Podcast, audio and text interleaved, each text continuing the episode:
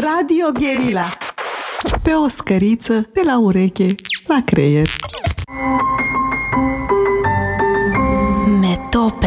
Emisiune realizată prin amabilitatea Fundației Casa Paleologu. Bună ziua, bine v-am regăsit la Metope. Uh, sunt convins, suntem convinși că a fost dor de noi, am primit tot felul de mesaje în acest sens, întreba lumea când reîncepem metope și de ce mă duc atât de mult la uh, televiziuni. Uh, a fost însă doar un moment, uh, am fost într-adevăr foarte prezent zilele trecute la televiziuni pentru că au, au fost evenimente, au a fost moartea și apoi înmormântarea uh, reginei Elisabeta. Uh, de-al o să vorbim despre asta, dar atenție, nu fugiți, uh, pentru că nu o să repet ce am spus la Digi sau la Euronews sau la TVR. Vom aborda chestiunea și dintr-o altă perspectivă.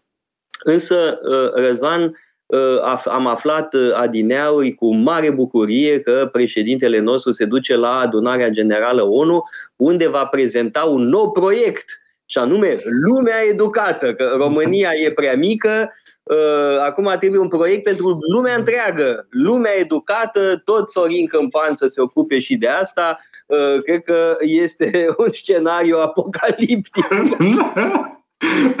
Universul nu știe ce-l așteaptă. da. Da. Revenind la lider cu ambiții ceva mai mici, nu chiar așa ca domnul președinte. Hai cine? să... Elisabeta sau cine? Da, Elisabeta a doua. Hai să invocăm faptul că în ultimul timp, de fapt, eu am avut senzația că se termină o epocă. A, a murit, bineînțeles, Elisabeta a doua, dar cu puțin timp înainte a murit și Gorbaciov iar Gorbaciov. Doi oameni esențial pentru secolul 20, oricum privești lucrurile. Uh, sigur, doi lideri foarte diferiți. Bun, două uh, situații foarte diferite, două atrib- tipuri de atribuții constituționale foarte diferite, dar mie mi se pare că e esențial să îi înțelegem pe amândoi și să-i mm, încercăm o comparație, dacă vrem să pricepem ce s-a întâmplat în secolul 20 cu omenirea, și mai ales cu Europa, cu locul în care trăim. Pentru că avem, de fapt, cele două extremități ale Europei. Marea Britanie și Rusia, mă rog, înainte Uniunea Sovietică. Da, sunt forțele uh, care determină cursul istoriei continentale. Bun, bun. Lăsăm la o parte SUA, care bineînțeles e atât de prezent. Lăsăm poate sentimentul ăsta de uh, trecere unei epoci ține și de faptul că mor oamenii importanți de pe vremea când noi eram copii. Da? Mm. Uh, mă rog, tu nici nu cred că erai, abia născut erai da? când a apărut Gorbaciov, uh, însă, mă rog, eu aveam da. 12 ani când a apărut Gorbaciov, uh, eram, când m-am născut, regina Uh, era deja pe tron de 21 de ani. Da, într-adevăr, se termină o lume, adică lumea în care am crescut. Uh, cred că e foarte simplu. Uh, e și un fenomen al trecerii anilor pentru noi, fără a da. mai vorbi de alții mai în vârstă decât noi. Acum, noi o să ținem împreună un curs de leadership, leadership și followership, școala de cadre, i-am zis, da? în amintirea uh, celebrei uh, Academii Ștefan Gheorghiu, da? școala de cadre a Partidului Comunist, noi suntem școala de cadre a capitalismului multilateral dezvoltat. Uh, deci va trebui mult să, vor, să vorbim, vom vorbi foarte mult despre noțiunile astea și uh, pentru teoria leadership-ului, evident că regina Elisabeta prezintă un uh, Uh, caz foarte interesant de studiu, e un, un tip de leadership foarte special uh, uh, și anume un uh, tip de leadership în care liderul de, aparent nu face mare lucru. Uh, și deși nu face aparent mare lucru, prin acumulare, acțiunea uh, poate să fie uh, esențială. Uh, dar e o acțiune prin neacțiune. Da? E o formulă Uh, din înțelepciunea chineză, nu? Uh, a acționa fără a acționa. Uh, și asta cred că definește un anumit tip de leadership care e cu totul paradoxal. Da? Majoritatea liderilor nu sunt așa. Da, în majoritatea cazurilor, un lider trebuie să se agite, da, să facă, să dreagă, să aibă inițiative, să aibă păreri. Și are și pârghii soluții, să tragă sfori. Uh, ori uh, uh, regina, și nu e singura în poziția asta, dar mai sunt alți monari sau alți lideri spirituali. De Eu mă gândesc la papă, în primul rând, aici. Dacă e, papa e ceva mai, trebuie să predice. Papa Francisc predică în fiecare dimineață. Eu nu știu dacă îl urmărești. Eu citesc predicile papei Francisc și mărturisesc că este o imagine mult mai interesantă a papei Francis decât imaginea de papă simpatic pe care uh, uh, o transmit uh, uh, televiziunile, mă rog, organele de presă, da? Uh, impresia celor mai mulți oameni că e un uh, papă simpatic, funky și între ghilimele progresist, ceea ce de aminte e o tâmpenie perfectă, uh, pentru că prin natura lucrurilor orice papă trebuie să conserve o moștenire, o moștenire dogmatică, doctrinală. E adevărat că el e mai deschis spre schimbare și spre anumite inițiative da, sociale dar dacă decât citești, a fost să spunem dacă, ci, dacă ci, ai citi în fiecare dimineață ca mine predicile papei Francis, ai vedea câtă profunzime e la acest om. Da? Și că uh, uh, adică există acolo o reflexie teologică serioasă, bun, nu la fel de amplă ca la Benedict al XVI-lea, dar uh, este impresionant și este un predicator foarte uh, bun. Pe mine mă interesează uh, și din punctul de vedere al retoricii, al, Eu aș fi preferat... al predicației. Eu aș fi preferat să aibă o atitudine mai tranșantă în ce privește, de pildă, războiul din Ucraina, și cred că pentru a-l înțelege pe Papa Francesc, a înțelege uh, mandatul său în fruntea Bisericii Catolice, trebuie să uh, ne gândim și la locul din care vine, și anume America Latină. Și asta, bineînțeles, influențează modul său de a gândi și eu cu tot altă perspectivă decât la un papă european. Da? E, uh, ori asta vine cu anum, un anumit relativism în viziunea. Bun, deci știi teoria mea că papii n-ar trebui să fie decât italieni. Uh, că nu, papalitatea merge prost uh, pentru că nu mai sunt doar papi italieni. Eu sunt eurocentrist aici. O, dacă e un papă european. Să, nu, e, să știi că e mai mare păcatul să fii eurocentrist decât să spui, nu domnule, doar italieni și da. atâta. Uh, da, pentru că turiști mai mult să fie acuzat de europocentrism, de incorectitudine politică. De spun, domnule, doar italieni, mă rog, nefiind eu italian, n-am nicio uh, niciun partipri, deci da. mai ușor pot să spun asta și poate că ar trebui insistat, nu orice italian să fie din Roma dacă se poate, da? Dar mi-e teamă că ești cam elitist. Mi-e teamă că asta va fi critica fundamentală care, cu care te vei Au fost și papi remarcabili uh, care uh, au fost oameni foarte simpli, da? cum este Papa Sixt al V-lea, de pildă, da? acest minunat papă franciscan. Uh, Adrian al Și atâția alții, și atâția alții, dar erau italieni, important.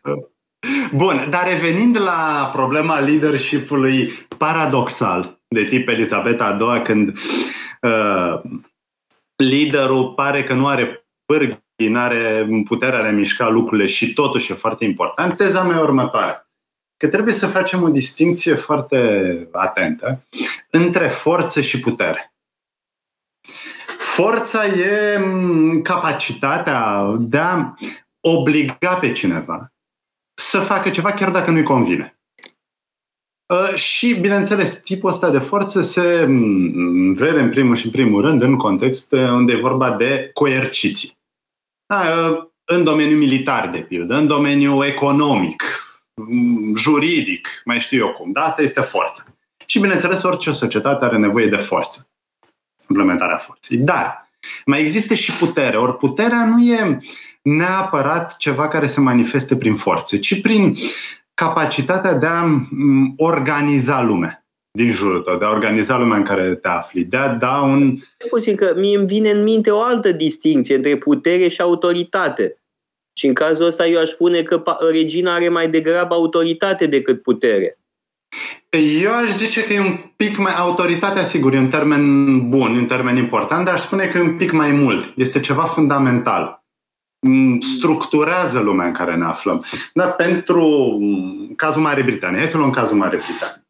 Da? E greu de imaginat lumea britanică fără monarhie în centrul său.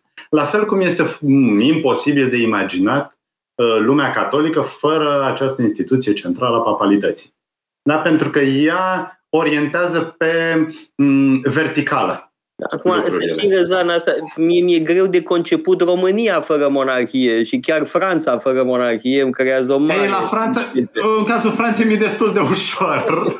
Era cea mai prestigioasă monarhie din Europa.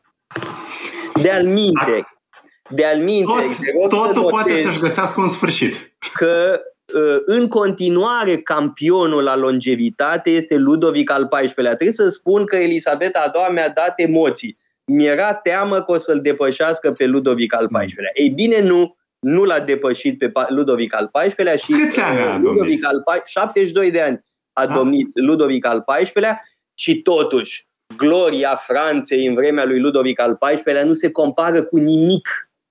Nimic nu se poate compara cu acest secol de aur, de cultură, de civilizație, în care a strălucit în toată lumea geniul francez, da? Molière, Racine, Corneille, Boileau, uh, La Rochefoucauld, tot ce vrei, da? este extra, Pascal, da, este un secol de genialitate, fără a mai vorbi de mari predicatori, de Bossuet, de uh, Fenelon, de uh, cum îl cheamă, Burdalu. Da? Este extraordinar secolul respectiv. Franța n-a mai fost niciodată atât de genială ca în vremea lui Ludovic al XIV-lea și a avut atâta autoritate în, uh, în, în toată Europa. Era modelul pentru toată lumea. A avut, bun, a făcut uh, și uz de suficientă forță și nu întotdeauna cu succes. Da? Pentru că Ludovic al XIV a fost foarte ambițios, numai că aceste ambiții s-au împotmolit da, pe scena politică. Uh, numai că tu știi foarte bine teza mea. Și anume că uh, mie îmi place foarte mult Parisul. Sigur, istoria Franței, istoria intelectuală a Franței este grozav. Dar niciodată un oraș nu poate să fie socotit capitala lumii dacă a fost cucerit de ruși. Da, bun. Asta uh, e o... Da, uh, este o șorticărie simpatică. Bun, a fost ocupată și... Nu, poți să spui că nicio capitală nu e capitala lumii dacă a fost ocupată de britanici. Da? Parisul a fost ocupat de britanici în secolul XV, a fost ocupat de nemți uh, în, în 1940. Da, dar rușii au un loc special a fost ocupat, a, a, Parisul sărac a fost ocupat de mai multe ori, de asta e, vezi, uh, uh, uh, de fapt asta arată forța formidabilă a Parisului, că deși a fost ocupat, a, a, și-a cucerit cuceritorii, da? Uh, este uh, cu adevărat Atena modernă. Uh, de aminte, trebuie să le spunem celor care ne ascultă că spre, mă rog, nu neapărat neplăcerea mea, dar uh, fără ca eu să fiu foarte entuziast, uh, tu uh, ai propus să facem de 1 decembrie o călătorie la Londra. și mi-am zis, bine, dar mai vrei să mergem la Paris în continuare, dar mă rog. da, bine, mergem la Londra și trebuie să noteze lumea că această propunere precede Uh, funeraliile uh, de ieri. Dacă am, ai făcut propunerea asta cu trei săptămâni, dacă nu mă înșel. Da? Uh, și e interesant că ai propus ca temă și caracterul imperial al Londrei.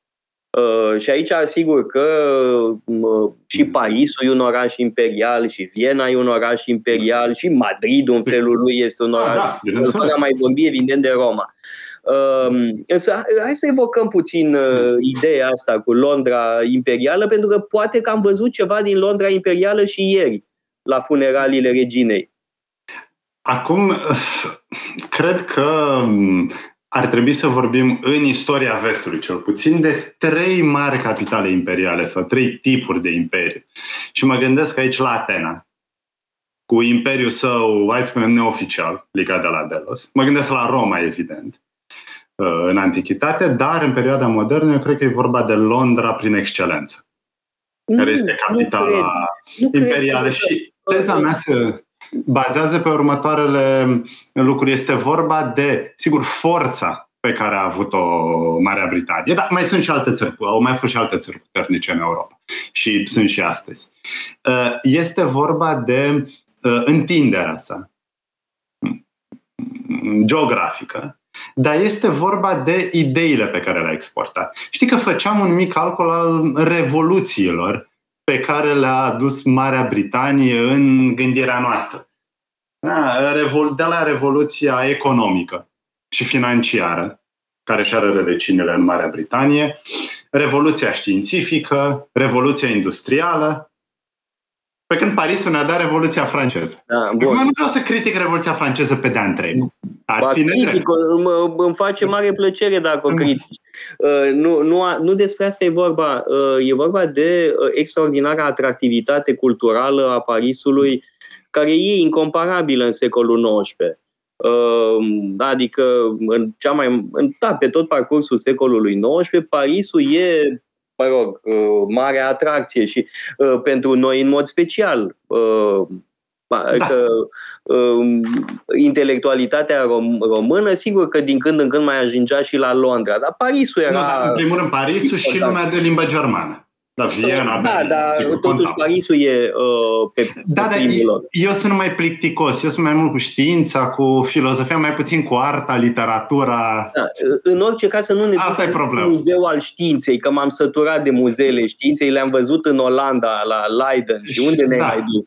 Da, gata, ai de ajuns cu muzeele, cu muzeul Protestez muzeul igienei, sunt sinistre muzeele astea. Vezi tot felul de ochi, de mușchi, de uh, mă rog, instrumente medicale. Nu mai vreau să aud. În pandemie nimic mai potrivit. Hai să luăm o scurtă uh, pauză publicitară și revenim, dar te rog, fii mai serios în, uh, după pauză. Radio Guerilla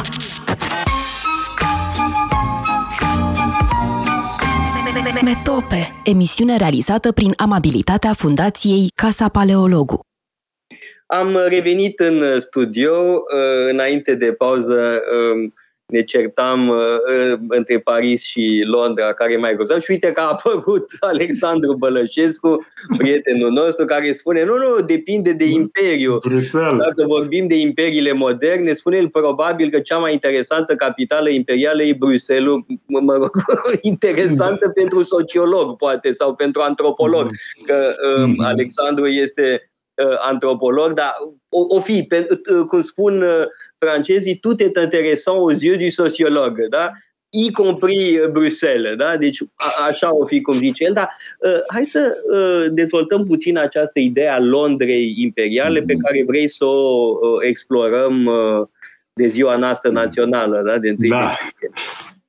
Uh, pentru că Londra cred că suferă în urma unui paradox și anume a devenit capitală imperială, a devenit centrul lumii, da? dacă e să credem un moment teza mea, în secolul XIX și sfârșitul secolului 20. După care câștigă două războaie mondiale. Și în urma acestor victorii, Marea Britanie uh, își pierde relevanța de superputere. Da, devine o putere, devine o țară importantă, dar de asta vreau să ne concentrăm pe secolul XIX. Și care e avantajul situării într-o capitală de genul ăsta într-o capitală imperială, pentru că uh, avem, avem de-a face cu muzee care au strâns artă din întreaga lume. Da, ne gândim la National Gallery, e primul exemplu. Suntem da, avem arte din întreaga Europa. Absolut de acord. De avem British Museum. Suntem absolut de acord, dar tot Louvre e cel mai mare muzeu din lume. De acord. Bun, da. De acord, British Museum, National Gallery, nimeni nu contestă că sunt splendide, abia aștept să vedem uh, lucrurile minunate de acolo, începând cu uh, uh, metopele uh, pe care, Elgin Marbles. care trebuie să le restituie Greciei, da? E, aici uh, discutăm pentru că marele avantaj al Londrei este că nefiind niciodată cucerită, aceste comori nu au fost niciodată jefuite. Nu au fost niciodată furate, cum au pățit, pățit nemții al doilea război mondial, când lui Priam, au da. fost duse la Moscova. Da, asta e adevărat, just. Aici îți dau perfectă dreptate. Deci, și, și de la Paris are... a furat. Da, și de la Paris a furat, da, în timpul celui de-al doilea război mondial, s-a furat, mm-hmm. oh, au fost restituite cele mai multe. Da. Însă, da, nu, suntem de acord. Muzee extraordinare, fără îndoială, și, și mai, mai e ceva. aura asta pe care o păstrează și acum, datorită monarhiei. Adică monarhia Asta... contribuie la păstrarea unei aure, chiar dacă e murdărie și acolo, chiar dacă este, mă rog, mm. Bun. e o metropolă modernă, da. contemporană, toate inconvenientele de rigoare. Da. Sunt problemele inerente, numai că tocmai aici vreau să ajung la continuitate. E ceva ce nu se regăsește într-o republică, de pildă, sau mult mai greu. Bun, asta și pentru că republicile, democrațiile sunt mai uh, recente. Da, e uh, Acum, inevitabil, dar... Sunt totuși orașe uh, sau țări care sunt caracterizate de o fragmentare uh, a istoriei, a cursului istoriei. Mă gândesc în mod special la Germania. Am avut o călătorie de studiu la Berlin, o să reluăm asta, o să avem și o uh, un program de vară data uh, mm. anul viitor la Berlin. O școală de vară. Berlin este uh, uh, un oraș care, uh, din care a dispărut mare parte din memoria uh, urbană. Mm. Da? Războiul a făcut praf uh, mare parte din uh, oraș. Uh, același lucru în locuri precum Frankfurt. Frankfurt, Frankfurt era foarte frumos uh, înainte de război. Acum e un oraș de Și Parisul. Și Parisul a suferit o leacă. Da. Uh, trebuie uh, La Paris, Parisul n-a suferit doar de război, suferi, Parisul a suferit și de Pompidou. Uh, eu îl admir, Inovații foarte, admir foarte mult pe președintele Pompidou, în primul rând pentru că era normalian în al doilea rând pentru că a fost totuși un bun prim-ministru și un bun președinte și o, un spirit extraordinar, uh, însă în materie de urbanism era o catastrofă. Da. Mă gândesc la turnul Montparnasse, uh, voia să, voia, dacă ne imaginăm așa ceva, uh, exista proiectul de a demola cartierul Mare, această splendoare. Da? Era, exista un proiect în sensul ăsta. Au fost demolate minunatele hale Uh, din centrul Parisului. Pe când Londra, uh, impresia mea e că a suferit mult mai puțin. Sigur au existat episoade traumatice, au fost multe incendii în Evul Mediu în uh, perioada modernă timpurie, marele incendiu, bineînțeles, în 1666. Evident că a fost bombardamentul din al doilea război mondial, dar nu cred că a fost sufletul orașului mutilat, așa cum s-a întâmplat în cazul altor orașe. Uh, bun, și n-a pățit niciodată ce a pățit uh, Coventry, iarăși în al doilea război mondial. Uh, așa că um, Londra, mie mi se pare că după Roma, este locul cel mai bun pentru a studia continuitatea, pentru a studia imperiul și ce înseamnă puterea sau autoritatea. Depinde După Roma, foarte bine zis, da. Da. Bun, sigur, Roma e specială. Roma e acolo de 2000 și ceva de ani, nu, nu poate fi comparată. Să știi că am avut o discuție um, în urmă cu câteva săptămâni uh, unde să facem city break-ul cu uh, cursanții de la uh, programul nostru de leadership și followership, da? de la școala de cadre. Sigur că ne mai gândim la asta, Uh, dar uh, eu sunt uh, susținătorul Romei. Adică cred că pentru tema asta Roma e mai mult decât oricare alt oraș. Da? Adică ai în piatră o întreagă filozofie de leadership. Mm-hmm. Da, exact. Numai că pentru un om modern, mi se pare că totuși Londra are un avantaj. Și anume liderii femei. Pentru că în Anglia găsim o galerie remarcabilă. Nu știu cine altcineva se poate compara. Și mă gândesc aici, bun, sigur avem Elizabeta I, Regina Victoria, dar în secolul 20. Mă gândesc la Elizabeta a doua, pe care am vorbit deja, și Margaret Thatcher. Da, și în secolul 21, două, două doamne prin... Și în secolul 21, sigur, urmează să vedem. Uh, uh, de altfel, mi-am exprimat speranța că Liz Truss, uh, ultimul premier al reginei Elizabeta a doua, va semăna cu primul său premier și va reuși să învingă forțele barbariei în Europa. Ma, Asta este da. speranța mea. Asta e, e frumos că ai speranțe, da? Uh, speranța da. e o virtute creștină, da? Da, încă nu m-am vindecat. Dar, uh, uite, Margaret Thatcher, care a reușit ceva remarcabil, uh, a revigorat Marea Britanie. Marea Britanie care s-a fundat după ce și-a pierdut imperiul, după ce și-a pierdut uh, importanța de rang 1, era în depresie, nu doar în depresie economică, ci în depresie psihologică și spirituală. Și Margaret Thatcher a reușit să-i redea încredere. Uh, sigur, economic, financiar, uh, militar, în Falklands. Uh, Margaret Thatcher, de altfel, e un studiu de caz foarte bun de leadership și sunt convins că vom discuta despre la școala de cadre. Evident, uh, evident. Uh, însă, legat, aș vrea totuși să revin uh, la uh, Elisabeta și Carol al III-lea, uh, din perspectiva asta, uh, relației dintre leadership și followership, pentru că uh, cred că uh, monarhia ilustrează, nu, nu e singura caz care ilustrează teza mea uh, legată de faptul că followership-ul este primordial. Uh, de aminte, trebuie să spun că folosesc cuvântul ăsta în engleză, pur și simplu că nu există, pentru că nu există echivalent în română și nici în alte limbi. Doar în germană există echivalent pentru uh, followership, e Gefolgschaft. Dar în limbile latine nu văd niciun uh, echivalent. Pentru leadership se pot găsi traduceri, uh, însă pentru followership nu. Ori, Uh, teza mea este că uh, în zilele noastre oamenii sunt obsedați de leadership și tocmai de aia avem leadership prost. Tocmai pentru că este o obsesie și tocmai pentru că pierdem din vedere uh, ordinea firească a lucrurilor. Și anume că followership-ul este baza. Dacă vrei să fii dintr-o dată lider, n-ai cum să fii un lider bun. Niciun lider bun nu devine dintr-o dată lider. Întâi trebuie să treacă prin faza de follower.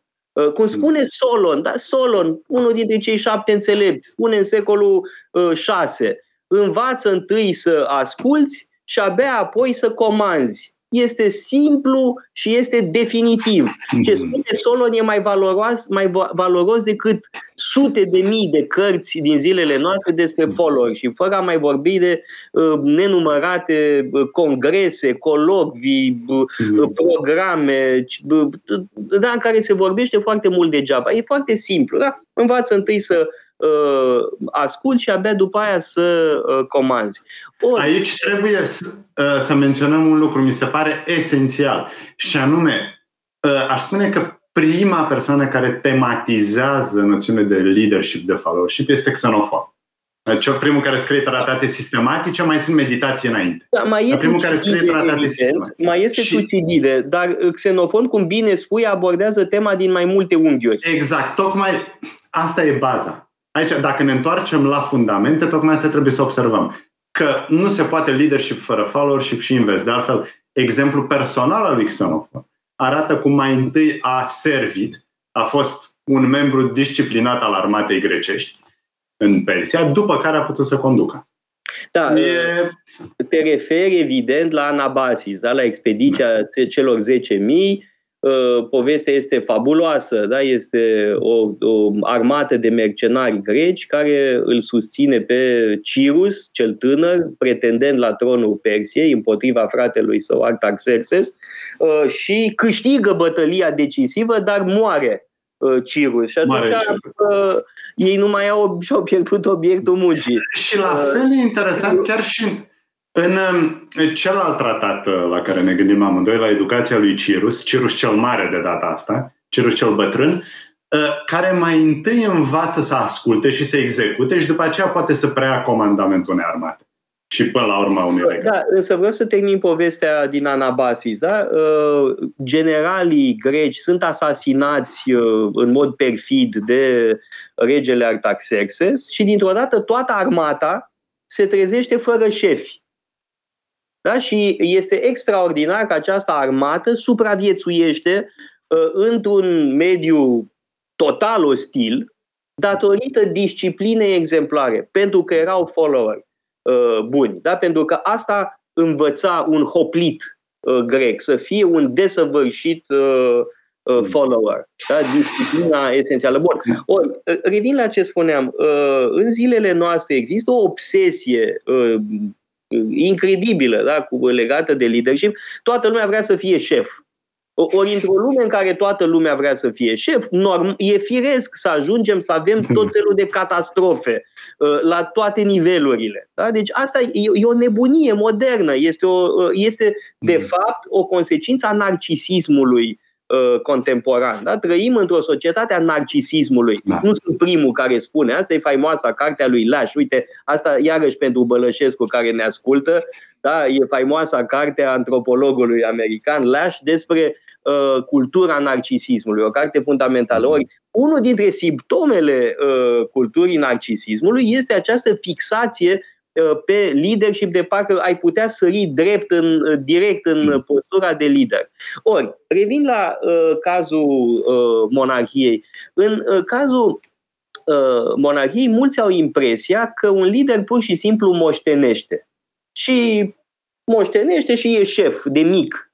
Nu e așa. Pentru că uh, un uh, um, rege, un viitor rege, este mai întâi uh, prințul moștenitor. Iar în calitate de prinț moștenitor, este primul follower al tatălui lui. Nu? Să luăm cazul lui Alexandru Macedon, da? care devine rege la 18 ani. Ce vrei mai mult de atât? Da? Eu nu cred că e cel mai bun exemplu, pentru că sunt niște bănuieli care au fost implicate în asasinarea nu, tatălui aia lui. e foarte puțin probabil. Nu. Doar Așa că... Mai, nu, asta nu cred deloc că a fost implicat în mm. asasinare, însă că a ținut cu maică sa uh, atunci da, când maică s-a căsătorit cu uh, o uh, nobilă o fată nobilă macedoneancă, da, fără îndoială, dar a fost uh, omul de încredere al lui, al lui Filip al II-lea. Filip al II-lea l-a pregătit pentru rolul ăsta și a comandat, de pildă, uh, una dintre aripi în bătălia de la Cheronea din 338. Uh, i-a ținut locul când a fost cazul. Deci chiar și în cazuri de acestea excepționale, uh, un rege uh, nu este doar un moștenitor și atât. El învață întâi să asculte și el duce mai departe o moștenire. Orice rege este precum Eneas. Orice uh, viitor rege, orice viitoare regină, mai întâi își duce în spinare mama sau tatăl. Aici aș, aș vrea să um, accentuez un lucru, să evidențiez următorul aspect, că spre deosebire de alte ocupații, alte profesii pe lumea asta, unde, sigur, ai o perioadă de discipolat, după care te apuci să-ți faci meseria. Avocat, profesor, inginer, orice altceva. Când e vorba de a fi rege, uh, paradoxul tragic este că poți să te apuci să-ți faci meseria, lucru pentru care ești crescut, doar după ce moare părintele tău, tatăl sau mama, dar cel care a fost rege înaintea ta, rege sau regină. Sau după ce l omori, în unele cazuri. Bun, da, da, în cazul lui Carol al treilea, decât dacă ai niște informații sec- foarte secrete, el a trebuit să aștepte și deci toată viața s-a pregătit, 70 de ani, s-a pregătit să facă ceva ce poate să facă doar după ce a murit mama. Ori, asta este o probă de foc. Uh, e, mm, e o tensiune pe care nu cred că mulți ar putea să o ducă și nu mulți ar putea să o ducă bine. Această așteptare care trebuie limitată și, de fapt, să nu-ți dorești să ajungi să-ți faci meseria să ajungi în locul în care ești destinat să ajungi. Da? De asta eu nu invidiez deloc poziția lui Charles, lui Carol al III, așa cum invidiez deloc uh, situația în care se află William. E, uh, e dimensiunea tragică a monarhiei, așa că uh, cei care vorbesc despre regi ca și cum nu știu, moștenesc ceva, n-au niciun fel de merit, sunt niște trântori care trăiesc pe spinarea nației, nu-i deloc așa. Și monarhia, uh, leadership-ul de genul ăsta are avantaje importante de uh, prestigiu. La cealaltă înmormântare au mai fost atâția lideri ai lumii. Nu s-au dus doar cei care nu au fost invitați în principiu. A, și parcă Mohamed bin Salman a trimis pe altcineva. A fost prudent din partea lui, a fost uh, înțelept. Cel din Arabia Saudită. Din Arabia Saudită, da. Da, uh, un uh, gest uh, elegant din partea lui.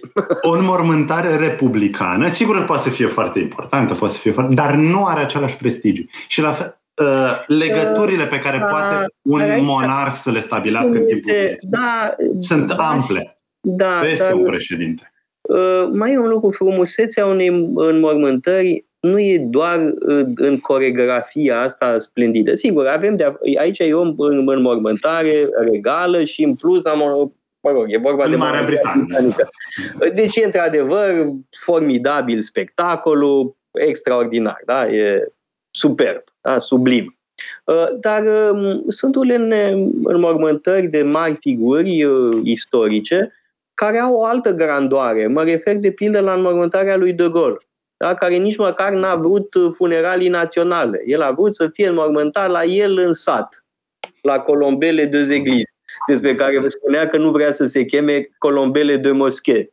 Uh, a fost înmormântat în sătucul lui, unde avea el o, un mic conăcel uh, și foarte frumos. Da? E, e foarte simplu. Da? Există o frumusețe în simplitate. Uh, mie îmi place cel mai mult obiceiul spartan da? de a nu uh, înscrie numele pe mormânt decât pentru cei care au murit în luptă sau pentru uh, femeile care au murit dând naștere. În rest, A, deci să înțeleg că Platon, Shakespeare, Newton nu merită, nu? Uh, uh, viziunea mea este spartană în privința asta. E foarte frumoasă și spartană atracția unor intelectuali pentru regimul spartan care nu prețuia intelectualii. Ba, eu, cred că erau, eu cred că este un regim de filozofi. Sparta este fil, uh, uh, cetatea filozofică prin excelență. Cum Dar se ascundeau atât de bine. Laconismul este o filozofie, mon cher. Da, este o filozofie. N-ai studiat în Olanda. O filozofie cam săracă. Aș zice. Da. și, și fără prea mare... Nu spune uh, Cicero și apoi Monteni că a filozofa înseamnă a învăța să mori. Așa e sau nu e așa? Nu. Nu se a, a surmonta frica de moarte este uh, opera filozofică prin excelență. Asta da. da. Dar nu este același lucru. Frica de moarte. filozofii prin excelență. Poftim? Filo- ă, ă, spartanii sunt filozofii prin excelență. Depășesc nu, frica de moarte. Nu, pentru că ei depășeau frica de moarte din frica de ă, altceva. Făcând prea multe exerciții militare ca să se mai gândească la probleme de astea. Ori nu asta este depășirea autentică, da, când eviți o problemă. O, o, văd că ai adoptat propaganda ateniană. da. Cicero, cel mai vorbăreț dintre romani, aprecia laconismul. Vai ce să zic! Uh, nu, Plutarh spune că laconismul este o filozofie și sunt de acord. Mhm. Laconismul este o filozofie. A, alt, a, Plutarh care a scris a scris foarte mult, da. Ce da. figură extraordinară. De alminte o să ne servim foarte mult de Plutarh la cursul mhm. nostru, mm-hmm. la școala de cadre, da? Școala da, de da. cadre se bazează foarte mult pe Plutarh. Pentru noi, Plutarh este ceea ce era Karl Marx pentru Academia Ștefan Gheorghiu. Sau un fel de Lenin pentru Ștefan Gheorghiu. O să, o să avem bustul lui. Uh, trebuie să ne procurăm bustul lui Plutarh. Am uh, bustul lui Homer, uh, mhm. după cum bine știi. Însă bustul lui Plutarh este incert. Mhm. La Muzeul de Arheologie din Atena unul dintre cele mai geniale muzee din lume. De aia spun că ar trebui să se întoarcă metopele alea luate de Elgin la uh, Muzeul Acropolei, pentru că Muzeul, Acro- uh, Muzeul Acropolei este extraordinar. Da. Uh, mai discutăm. De mai discutăm. La Muzeul de Arheologie, uh, pardon, nu, spun prostii, la Muzeul uh, Acropolei tocmai, uh, este uh, un bust al unui Plutarh, dar e posibil și chiar probabil să fie vorba de un alt Plutar. Dar aia este cam singura imagine a lui Plutar, posibil Plutar, uh, pe care o avem. După cum știi că uh, la fel e cu Seneca, da? Sunt, mm. există o imagine a lui Seneca foarte probabil, da? e, peste tot uh, apare acea figură a lui Seneca disperat, da? cu o figură disperată. Da? Uh, de fapt, Seneca era probabil uh, um, un senator durduliu, uh, așa cum vedem la Muzeul de la Berlin. Da, am putut vedea cu am, fost, am avut o uh, călătorie de studiu, un city break la Berlin uh, și uh, am arătat acolo această statuie minunată, superbă, a lui Seneca, senator durduliu, mânca bine. Ăla e, ăla e adevăratul Seneca. Da, am vorbit atât de mult despre uh, capitale imperiale. Am, l-am menționat pe cele trei mari, uh, în Bruxelles, mai sunt Viena, unde bun, Viena e deosebit de importantă pentru noi, pentru colțișorul nostru de lume, bun, pentru Europa uh, centrală și de est. Pentru ardeleni, că, pentru ardeleni, că pentru noi Moldova-Lahi, Parisul era cel mai important. Sper că ai de gând acolo să incluzi în uh, program casa gândită de Wittgenstein. Arhitectura, ah, da. arhitectura gândită de Wittgenstein. Da, nu știu dacă apucăm să facem asta. Sigur că mai la capitolul case interesante și casa lui Freud uh, interesantă, dar n-a mai rămas foarte mult în ea. Mm. Culmea că la Londra e mai mult de văzut decât la Viena. Mm. Da, uh, la Freud, la Marx, oameni ce importanți. Facem, ce facem la Londra? Mergem să vizităm și casa lui Marx? Mă mai gândesc. Tu ce părere ai? Dar nu știu, să nu ne uh, linșeze corsanții, nu știu. da. Le spunem că mergem la casa lui Mil și de fapt deturnăm... Dincolo, da. da.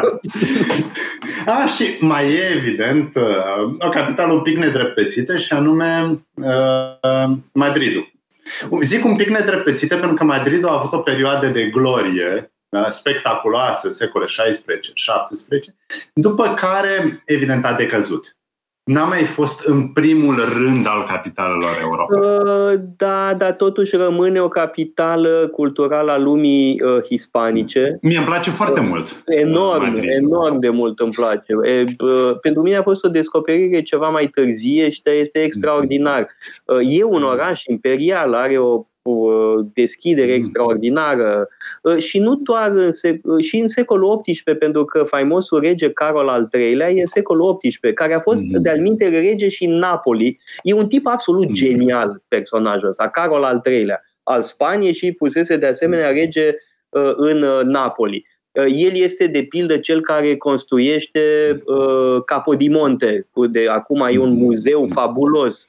Uh, tot el are inițiativa unor săpături uh, arheologice, muzeul de arheologie, la fel, e tipul extraordinar și tot el a făcut lucruri formidabile și la Madrid. Și mai e încă ceva, Madridul anilor 20 este extraordinar da. Uh, ca dezvoltare. În, în timpul lui Primo de Rivera, da, dictatorul Bonom din anii 20, care era un dictator foarte moale. Uh, da, și care uneori se mulțumea cu o glumă, nu, nu mergea mai departe de atâta. Mm.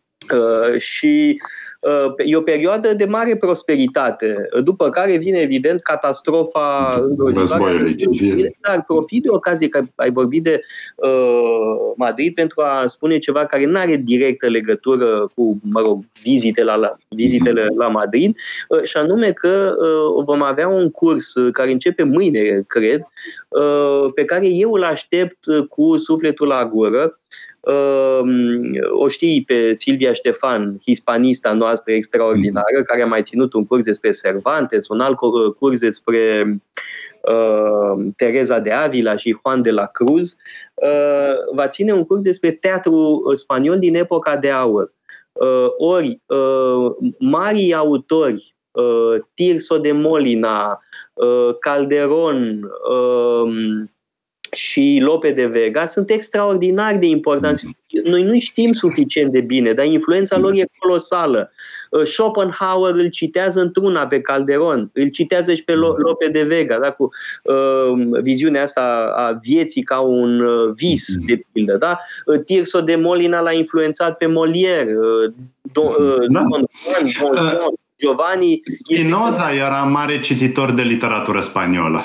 Păi, cred că citea direct în spaniolă. În spaniolă, da, bineînțeles.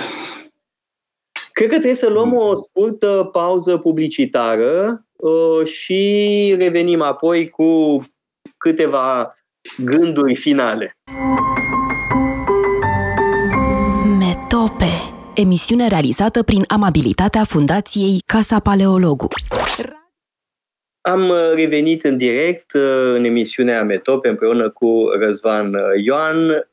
Despre ce vorbeam înainte de pauză? Despre Karl Marx, tata că să da. mergem sau Imperiu. Mi-am adus aminte de un lucru. Adică, sigur, am râs, am glumit, am vorbit despre imperii pe care le admirăm, dar Imperiul are întotdeauna și o latură întunecată. Da, evident. Vedem, vedem asta foarte clar astăzi când războiul Rusiei contra Ucraina este un război imperial.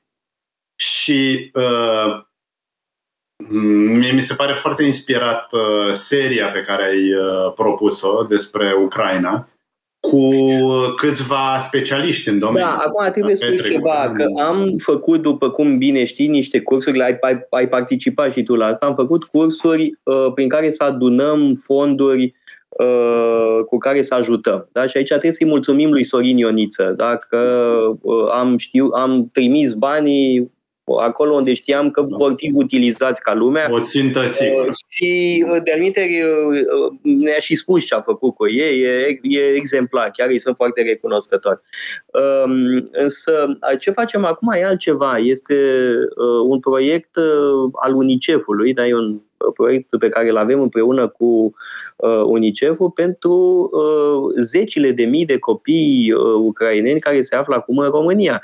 Uh, în momentul de față sunt peste 80 de mii de ucraineni în România. 85, poate 90 de mii de uh, refugiați, poate chiar o să mai crească numărul, să sperăm că nu pentru ei, adică uh, Dar... și totuși e vorba de niște zeci de mii de uh, copii și uh, e foarte important să uh, nu numai să le oferim un cadru uh, în care să-și mă rog, aline traumele și suferințele, dar e vorba și de o bogăție pentru viitor. Da, acești mm. zeci de mii de copii ucraineni să sperăm că vor fi zeci de mii de prieteni ai României în viitor și uh, zeci de mii de copii din România vor fi prietenii uh, Ucrainei în viitor. Adică e ceva foarte important. Uh, noi facem o mică parte, adică chiar uh, e foarte modest. Uh, ai văzut și tu, uh, ți-am prezentat uh, proiectul. E mic, e modest. Facem niște cursuri, facem, uh, mai avem și niște filme educative. E, e foarte important atât pentru ucraineni cât și pentru români să înțeleagă mai bine să sperăm, uh, ce Uite, uh, chiar e o serie uh, pe care o vom ține la Casa Paleologu, eu cu Petre Goran, eu cu Armand Goșu și eu cu uh, Cosmin uh, Popa, da? pe mm. diferite etape ale istoriei ucrainene. Uh, dar mă rog, e un proiect destul de mare. Acum uh, n-aș vrea să epuizăm chestiunea asta. Ai dreptate uh, cu imperiile, da?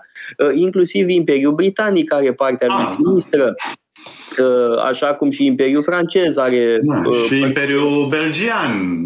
Toate. Imperiul belgian a fost o, cum să spun, un fel de apogeu Apogeu bun era de fapt da. Congo, că la Congo ne gândim, Congo, dar da, era o da. posesiune a regelui. Era da, și nici măcar și nici regele nu știu cât era el direct implicat uh, exploata. El își dorea să exploate și atunci, bineînțeles, da. asta se făcea cu orice fel de sacrificii, inclusiv milioane de vieți. Da, da adică... pe, de altă, pe de altă parte, uh, există și tendința asta de a considera uh, tot, tot ce este perioadă colonială o oroare. Da? Bun, poate o să ne condamne unii că suntem, nu știu, rămași în urmă sau nu știu ce, dar evident că are și părți extraordinare, adică sunt țări întregi în care străzile, spitalele, bibliotecile, școlile sunt construite totuși de mm. coloniștii ăștia care sunt înjurați în, în fel și chip.